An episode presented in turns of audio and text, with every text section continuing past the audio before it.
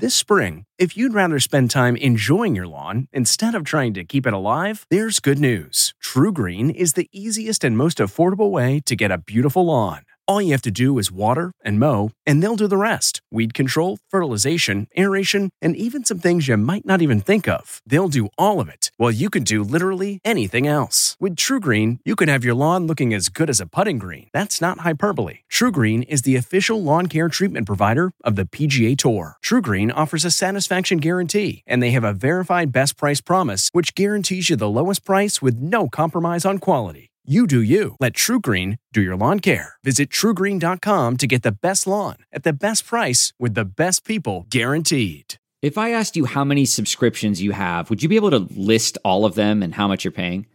If you would have asked me this question before I started using Rocket Money, I would have said yes. But let me tell you, I would have been so wrong. I can't believe how many I had and all the money I was wasting.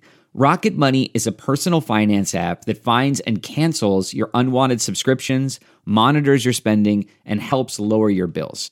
Rocket Money has over 5 million users and has helped save its members an average of $720 a year with over 500 million in canceled subscriptions. Stop wasting money on things you don't use. Cancel your unwanted subscriptions by going to rocketmoney.com slash Wondery. That's rocketmoney.com slash Wondery. rocketmoney.com slash Wondery. This episode is brought in part to you by Audible, your go-to destination for thrilling audio entertainment. Whether you're looking for a hair-raising experience to enjoy while you're on the move or eager to dive into sinister and shocking tales, Audible has an exclusive collection of thrillers from best-selling authors that will keep you on the edge of your seat. Like James Patterson's first audio-only thriller, The Coldest Case. Experience stories like never before, where every chilling detail is brought to life by captivating sound design. Plus, as an Audible member, choose one title a month to make yours forever. And now, new members can try Audible free for 30 days. Just visit audible.com slash WonderyPod or text WonderyPod to 500 500. That's audible.com slash WonderyPod or text WonderyPod to 500 500.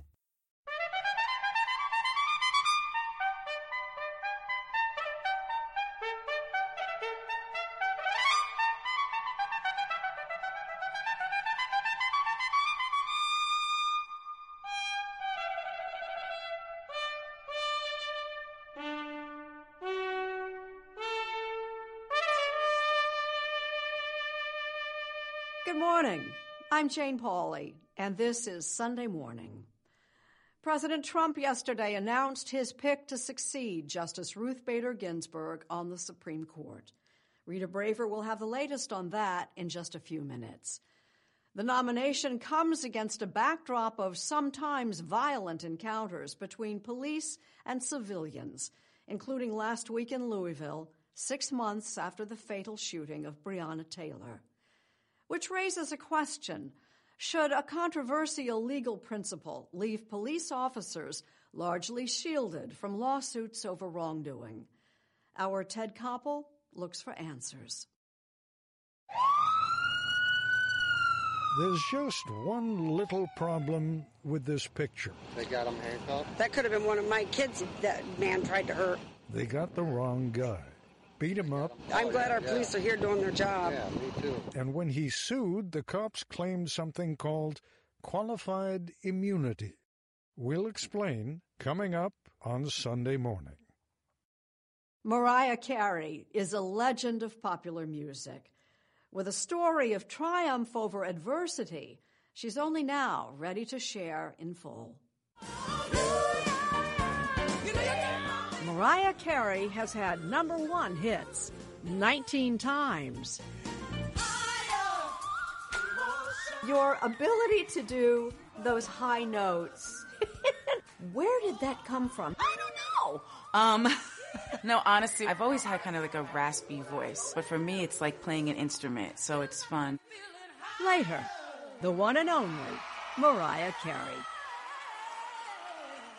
Legions of cooped up fun seekers are on a roll these days, as Nancy Giles will show us. Roller skating, one of America's popular youthful pastimes. A craze from the past is hot again in 2020. And we're on the forefront of the roller skating renaissance. It's freedom, it's liberating, it's just fun. On the streets or in an old school rink. I met my wife here. Get out. She worked in the check room and then she skated here. Uh, why roller skating is back in style. Ahead on Sunday morning. Susan Spencer shows us a new sculpture of Jackie Robinson, now standing tall. Luke Burbank is in conversation with actor and cannabis farmer Jim Belushi. Mo Rocca talks with the winners of a Rube Goldberg contraption competition. Plus, author Jonathan Alter on a turning point in the life of President Jimmy Carter, and campaign commentary from John Dickerson all on this first Sunday morning of autumn, September 27th, 2020. We'll be right back.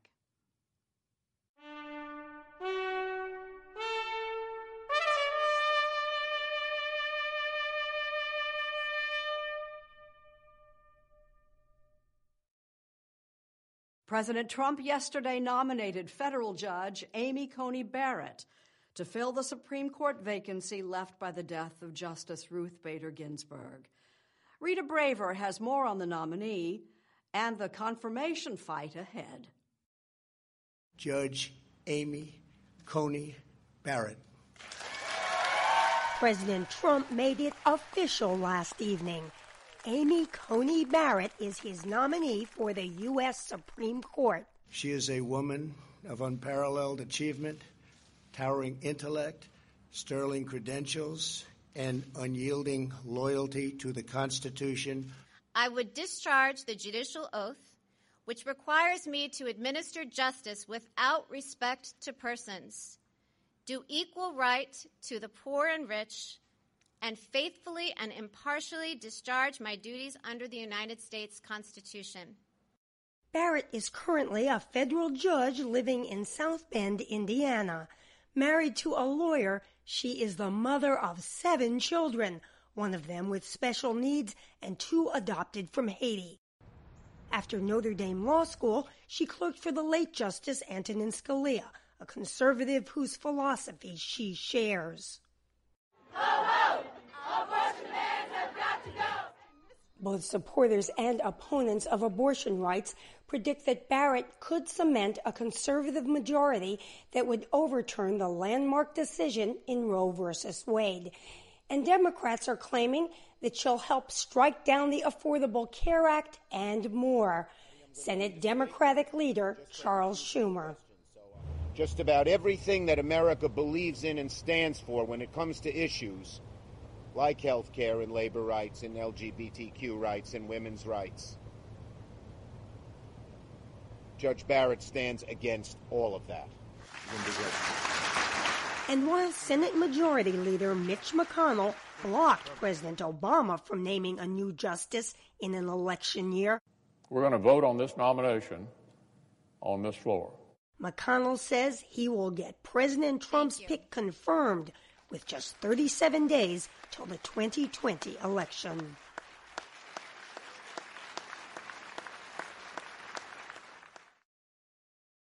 Is it fair that police officers are shielded from certain lawsuits because of a little known legal doctrine? Or is that shield sometimes more like a loophole? Our cover story is from senior contributor Ted Koppel. This is a 911 audio recording of an eyewitness to an arrest. I don't know if these are undercover officers that are on top of this man, but this man is screaming, call the police, call the police. This phone call was clearly made before the video was shot. So I don't know what's going on, but they're beating him up. They're literally assaulting him. The guys on top are, in fact, undercover cops. The shirtless guy is a criminal suspect. Emphasize suspect. This was back in 2014 in Grand Rapids, Michigan. James King just had the stuffing knocked out of him because he bit one of the cops. I bit the officer on the arm because he uh, put me in a chokehold and I blacked out. And when I came to, Uh, that was the only thing I could do to to uh, save my life at the time.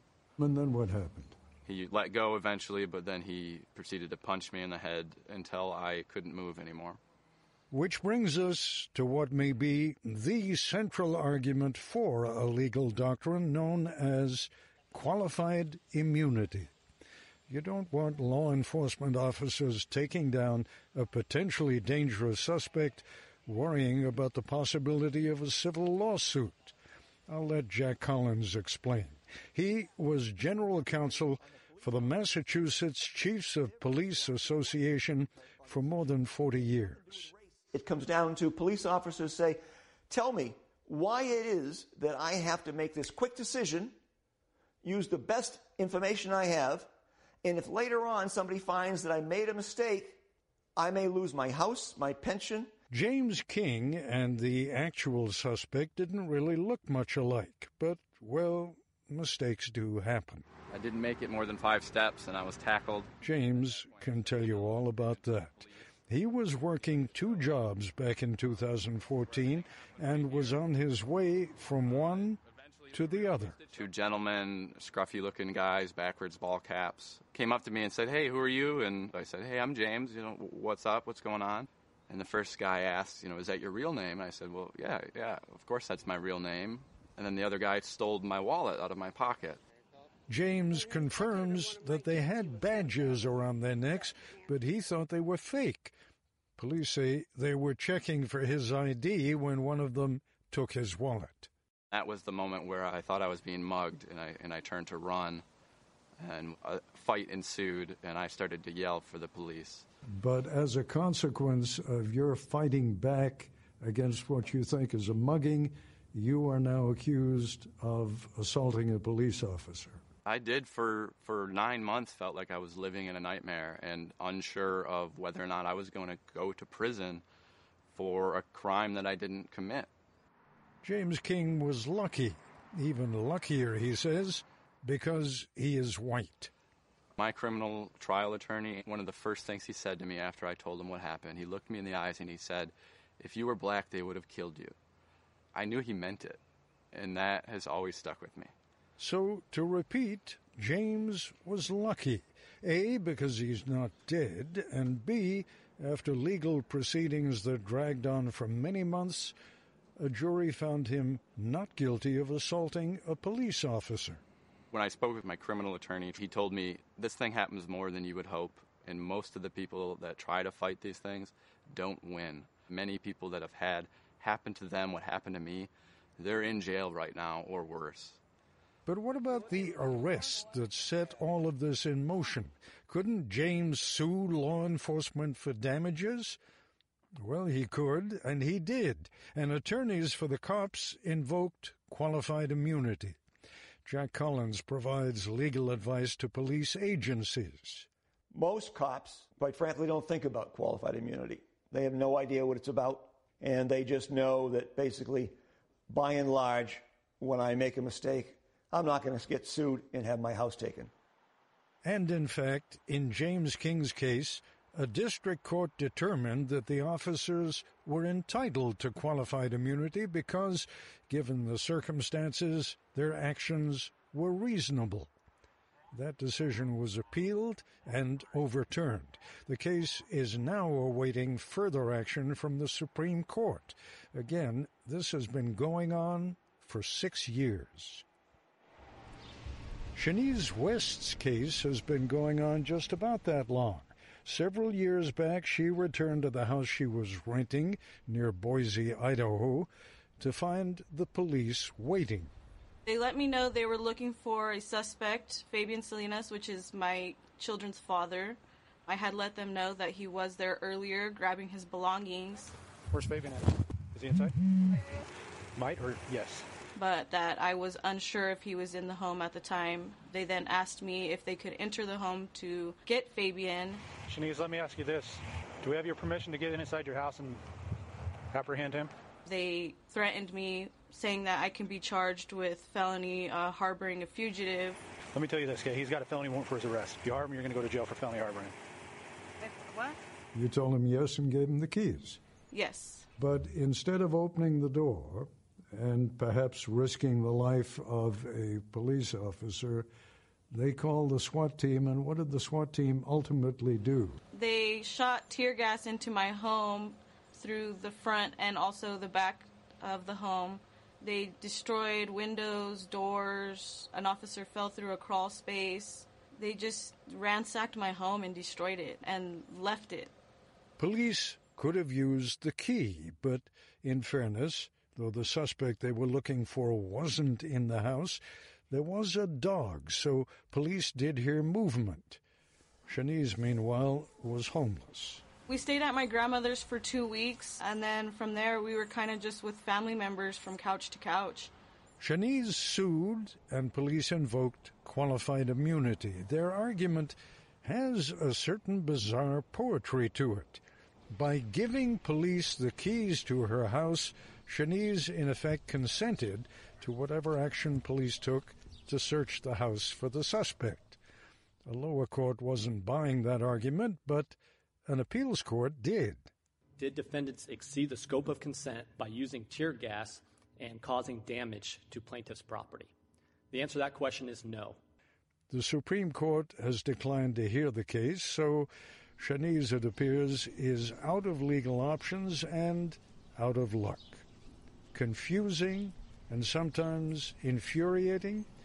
UCLA law professor Joanna Schwartz would argue that qualified immunity is also unnecessary.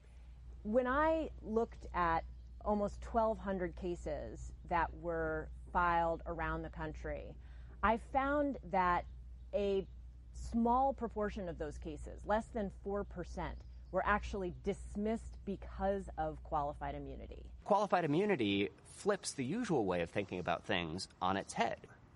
That's attorney Robert McNamara. He's at the Institute for Justice, a nonprofit law firm that represented Shaniz West and James King. Qualified immunity, he explains, can also apply when there is no previous court ruling on a case exactly like the one you're arguing. What that means is that government officials have free reign to violate your rights as long as they manage to violate your rights in a way that nobody ever thought of before. So, George Floyd's family, for example, if they were to ask for any damages from the city, in theory at least, qualified immunity could be invoked. That's absolutely right. The question asked in that case will not be whether uh, it was right or wrong for those officers to act as they did. The question, as as odious as it seems, is actually going to be, for purposes of qualified immunity, whether the jurisdiction already has cases about kneeling on someone's neck. And exactly how many seconds uh, did the officer in that earlier case kneel on someone's neck? That's one enormously powerful argument against qualified immunity. Call it the outrage argument.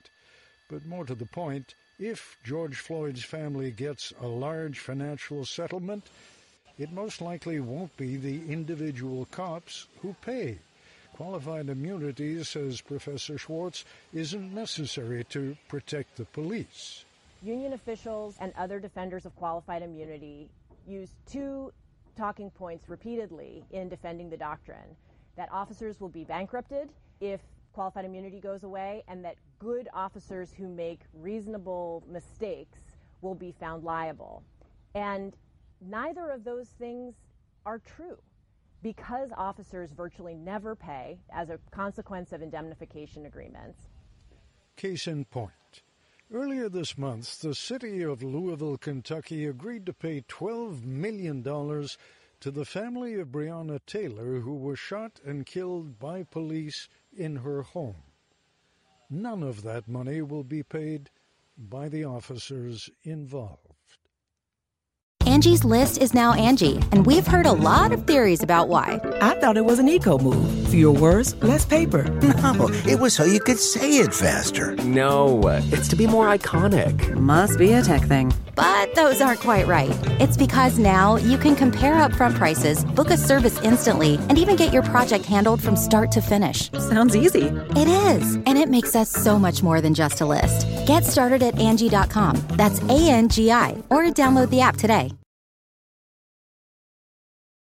Dodger great Jackie Robinson will be standing tall once a new sculpture in the works is completed.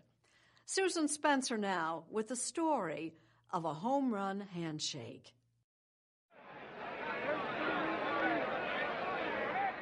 Jackie Robinson's first home run for the Brooklyn Dodgers Montreal minor league team was a game changer. What happened next was astonishing. This has been called the handshake of the century. You know, which sounds a little dramatic. Do you think that's overstating it? Well, we've had other important handshakes internationally and here at home, but this was a harbinger of the civil rights movement to come. Robinson, of course, would go on to be a civil rights advocate. After finishing his remarkable Hall of Fame baseball career.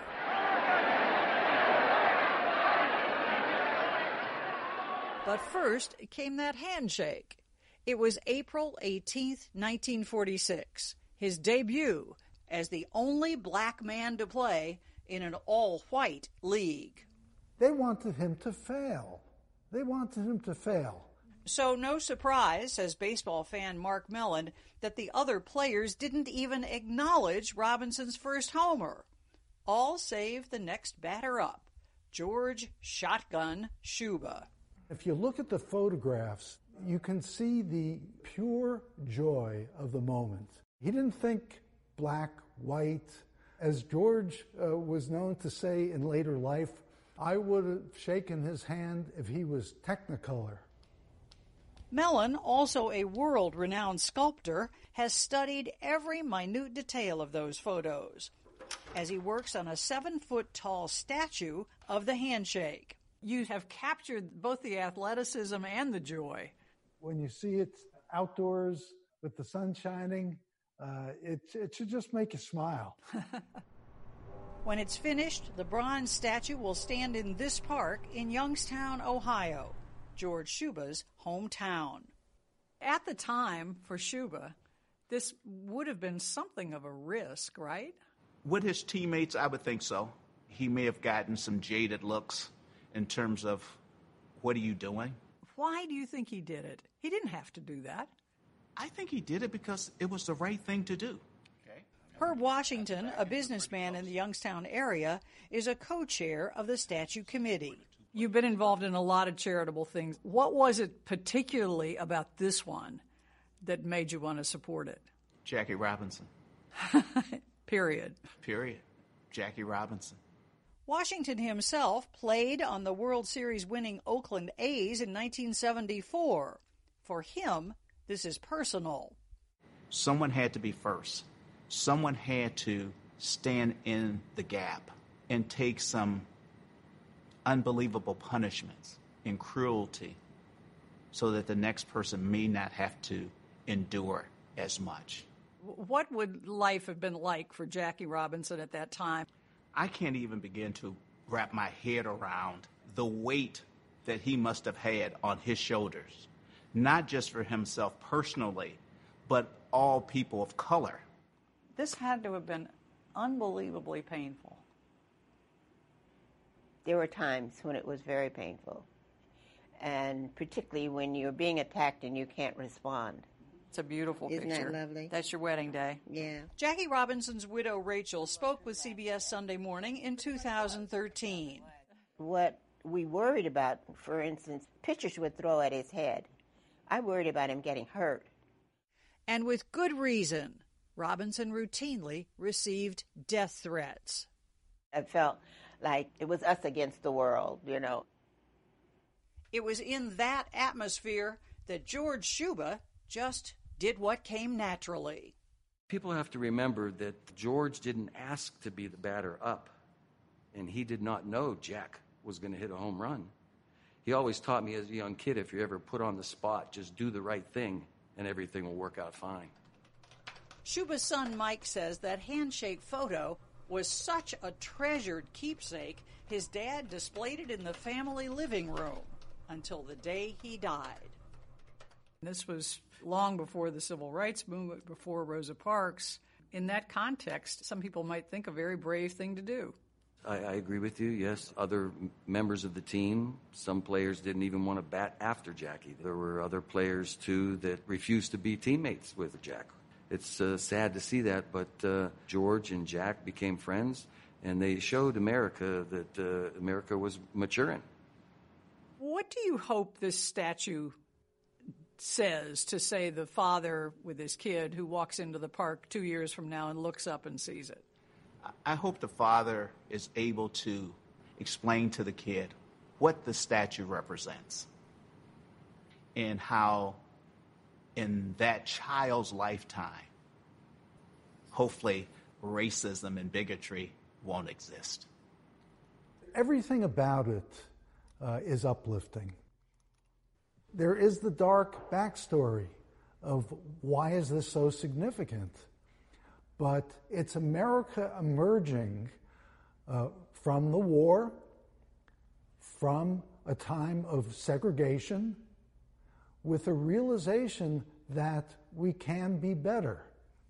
A realization as simple as reaching out a hand.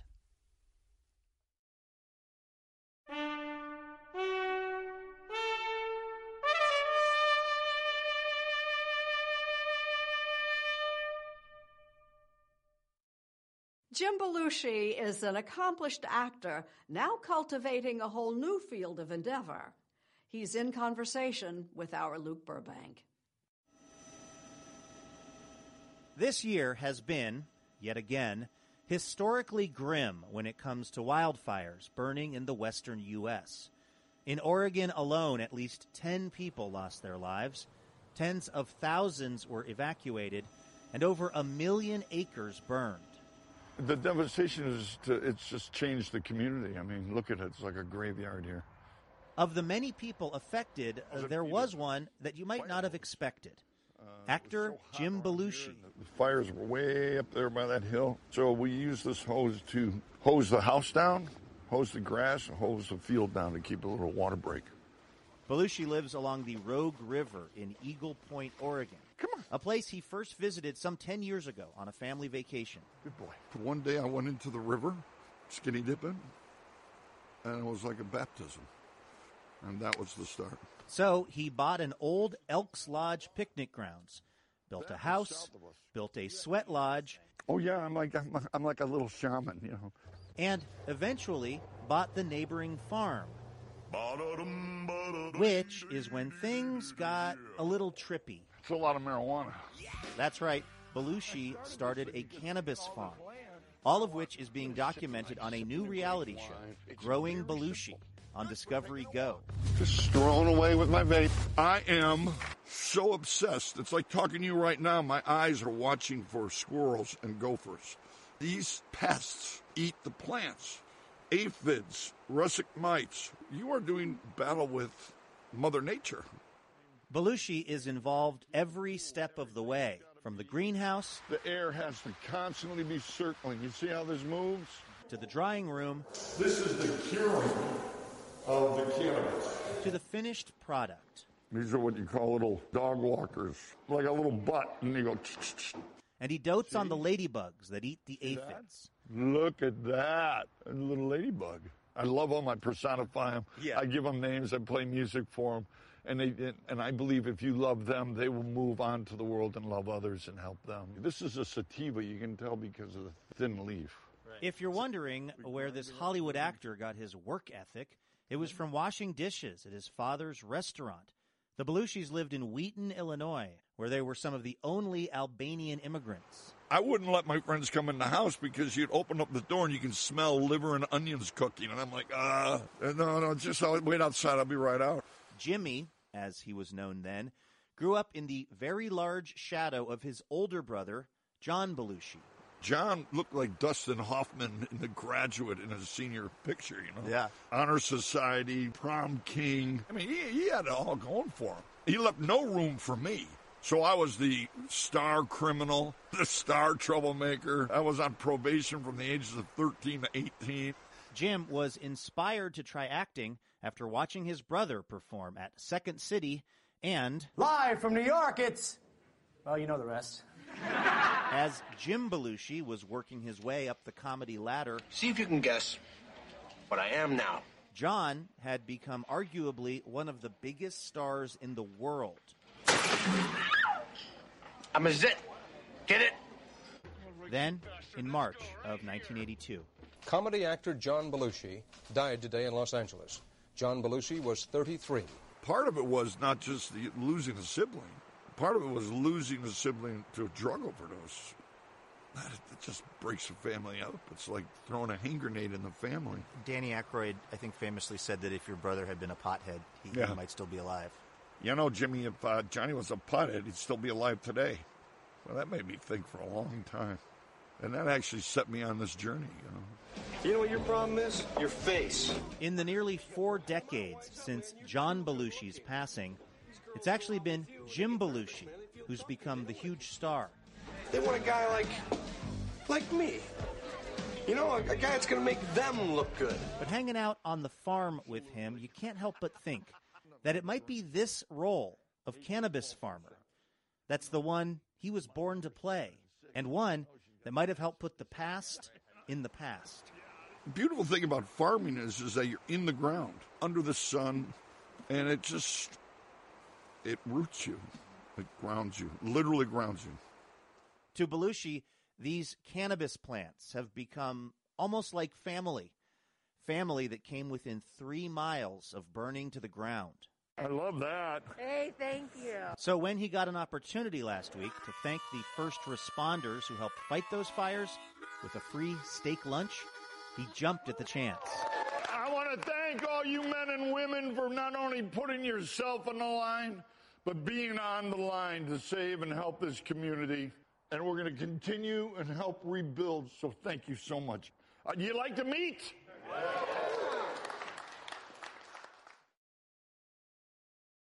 In a world where most inventors strive to create ever quicker, more efficient machines, modern day acolytes of the late Rube Goldberg stand proudly apart, as Mo Rocca shows us. Over the past six months, so many have strived to make themselves useful, while others have dedicated themselves to building something that seems kind of useless, which is one way of describing a Rube Goldberg machine. It's an overly complicated machine that does a very simple task, hopefully in a humorous way. Jennifer George is the granddaughter of Rube Goldberg, the Pulitzer Prize winning cartoonist who drew these imaginary comic contraptions. Now Cat B jumps on mouse C, causing lever D to lift lighted candle E, which ignites fuse F and sets off bomb G, opening door H very gently. It's very simple. She oversees his legacy and runs annual Rube Goldberg machine competitions, like the one we visited in Columbus, Ohio, seven years ago. Each year, there's a different challenge. Next year's task for 2014 is to zip a zipper. Before the pandemic set in, what was going to be this year's task? This year's task was turn off a light. And little did I know how prophetic it would be because by uh, March, everything was shut down. So she moved the contest online with a new challenge. I'm here to invite you, your entire family, and even your family pets to take the Rube Goldberg Bar of Soap Challenge. A 10 to 20 step Rube Goldberg machine that at the end drops a bar of soap into someone's hands. It was very clear to me that as schools were shutting down, we had to provide something. Basically, some fun distraction that the whole family could get involved in. Good, clean, pandemic fighting fun. The response was global. We got just shy of 450 submissions. 12 different countries, 39 different states. I mean, it was more successful than we ever imagined. A lot of people writing us that it really helped them get through this period of quarantine. Taking the grand prize, the Round family of Toronto. I want to see the trophy. It doesn't even fit on the screen. wow, it doesn't. That's a big trophy. Fitting for an epic of an apparatus that stretched to every floor of their home. We sped up their video a bit so you can see the whole shebang. The plan was for it to go all the way from the kitchen down the dining table, up the stairs, back down the stairs, and arrive at the same spot. As for their inspiration, Well, we do have that classic game Mousetrap.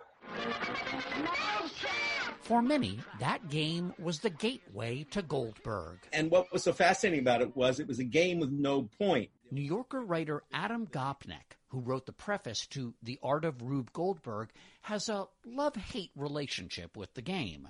Move two spaces. One, two.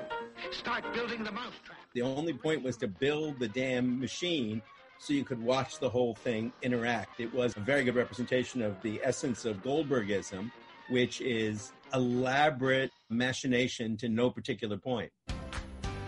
Pointlessness that served an important purpose for these families. when we were doing it, we weren't thinking about like how we were stuck inside during quarantine. We were thinking about how fun it was to build the machine. Tess, Jed, and their dad, Brian Silverman, set up shop in their Maryland basement. We won the Animal Award. And the Animal Award is in recognition of Wonder and us. Mom Leslie was glad to be less involved. Honestly, I kind of just enjoyed my hours that I could do my work while they were down in the basement doing their work. Not that she wasn't affected by their work. Did you find certain things disappearing? my ladles, my soup ladles. I have three soup ladles. They were gone. I want those back. The Rube Goldberg subculture has its own cult heroes. we love Joseph's machines. They have so many great ideas. They're just insane. Joseph is YouTube sensation Joseph Herscher. When I watch your videos, I'm in suspense and I also laugh. Is that common? I hope it's common. That's sort of my goal. We're laughing because our brain is doing something it hasn't quite done before, and it's tickling us in this weird way. And so it's more than just laughter. It's really about opening up your mind a little bit. It's just like It's Failure. failing and failing and failing until you finally get it right. that's right. And And, so then, and then it feels like heaven. But contest finalists Tate Houseman and his son Lincoln built their gizmo right here on Earth, in Brooklyn to be exact. How many attempts did it take to get it right? Probably around a hundred takes. The only one that we got, and we got it on camera, which is lucky. It feels like there's a lot of life lessons in this. Patience is key. Yes, it worked! But Jennifer George sees another lesson in the continuing legacy of her grandfather. This was something controllable. We can build a Rube Goldberg machine. The virus may be raging outside of our front door, but inside, we've got this covered. A new season is upon us, the ideal time to check up on contributor Josh Seftel and, of course, his mother. Hello. I forgot to clap, so let me just I forgot why we clap. to sync up the cameras. Oh. Hello. So how's it going? Pretty good. How did you feel when Ruth Bader Ginsburg died? I was very sad. She was a strong woman. I liked her spunk. I liked her working out too. Reminds me of me working out with my trainer. She's keeping me moving. I was doing push ups. Really? And I did 21. What? I did. You can ask her. Do you think you're in fighting shape? I think I could defend myself. Really? What would you do? Scream and run. Have you heard about all the parties going on at colleges and kids getting sick? Tonight, Texas A&M is reporting more than 400 cases. I think it's stupid. You could give it to your whole family, your grandma. What if you went to a big party but you wore a mask? No, I wouldn't go to a big party. What if there was a really cute guy there? Well, how would I know if he had on a mask? You might make a huge mistake, right? They could be terrible looking. What do you think about your granddaughters being back at college now? I'm very worried. Did you know that one of them is going on dates right now? Wait a minute. Would you go on a date? I mean, you could go out on a date. Maybe you could hold hands if you wash them afterwards. Uh-huh. But I wouldn't recommend anything more than that. Are you looking forward to Halloween this year? I don't know. How do you think Halloween will work during the pandemic? Lots of times faces are covered anyway with masks and stuff. Will you give out candy? I don't think there's anybody here that's younger than like 75. The last time we did a recording, you said you were using a spray can to cover your roots. Yeah. What's going on now? Well, last week I went to the beauty parlor and they did my roots. There's no gray. How does it make you feel to be able to go to the hairdresser? Really good because I look good. I was looking pretty bad there. Have you met any new men lately? Not lately and not ever. Would you like to? When you're at my age, the only men that would be interested in you are in their 90s. That's not an exciting thought. I wouldn't mind dating a younger man.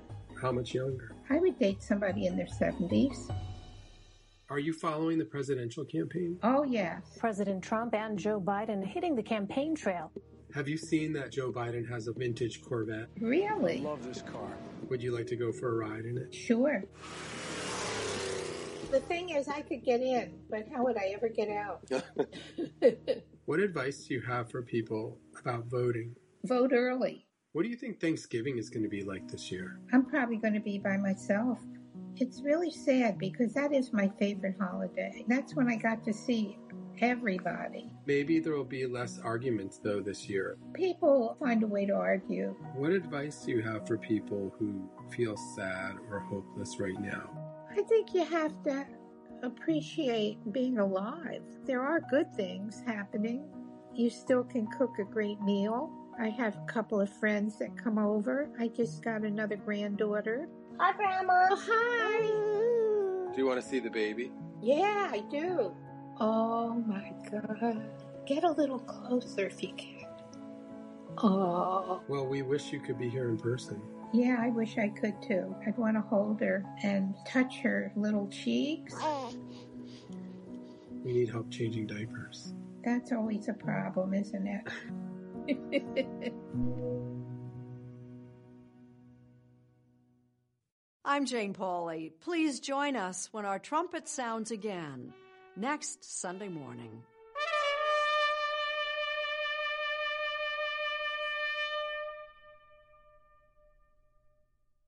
If you like CBS Sunday Morning with Jane Pauley, you can listen early and ad-free right now by joining Wondery Plus in the Wondery app or on Apple Podcasts. Prime members can listen ad-free on Amazon Music. Before you go, tell us about yourself by filling out a short survey at wondery.com/survey.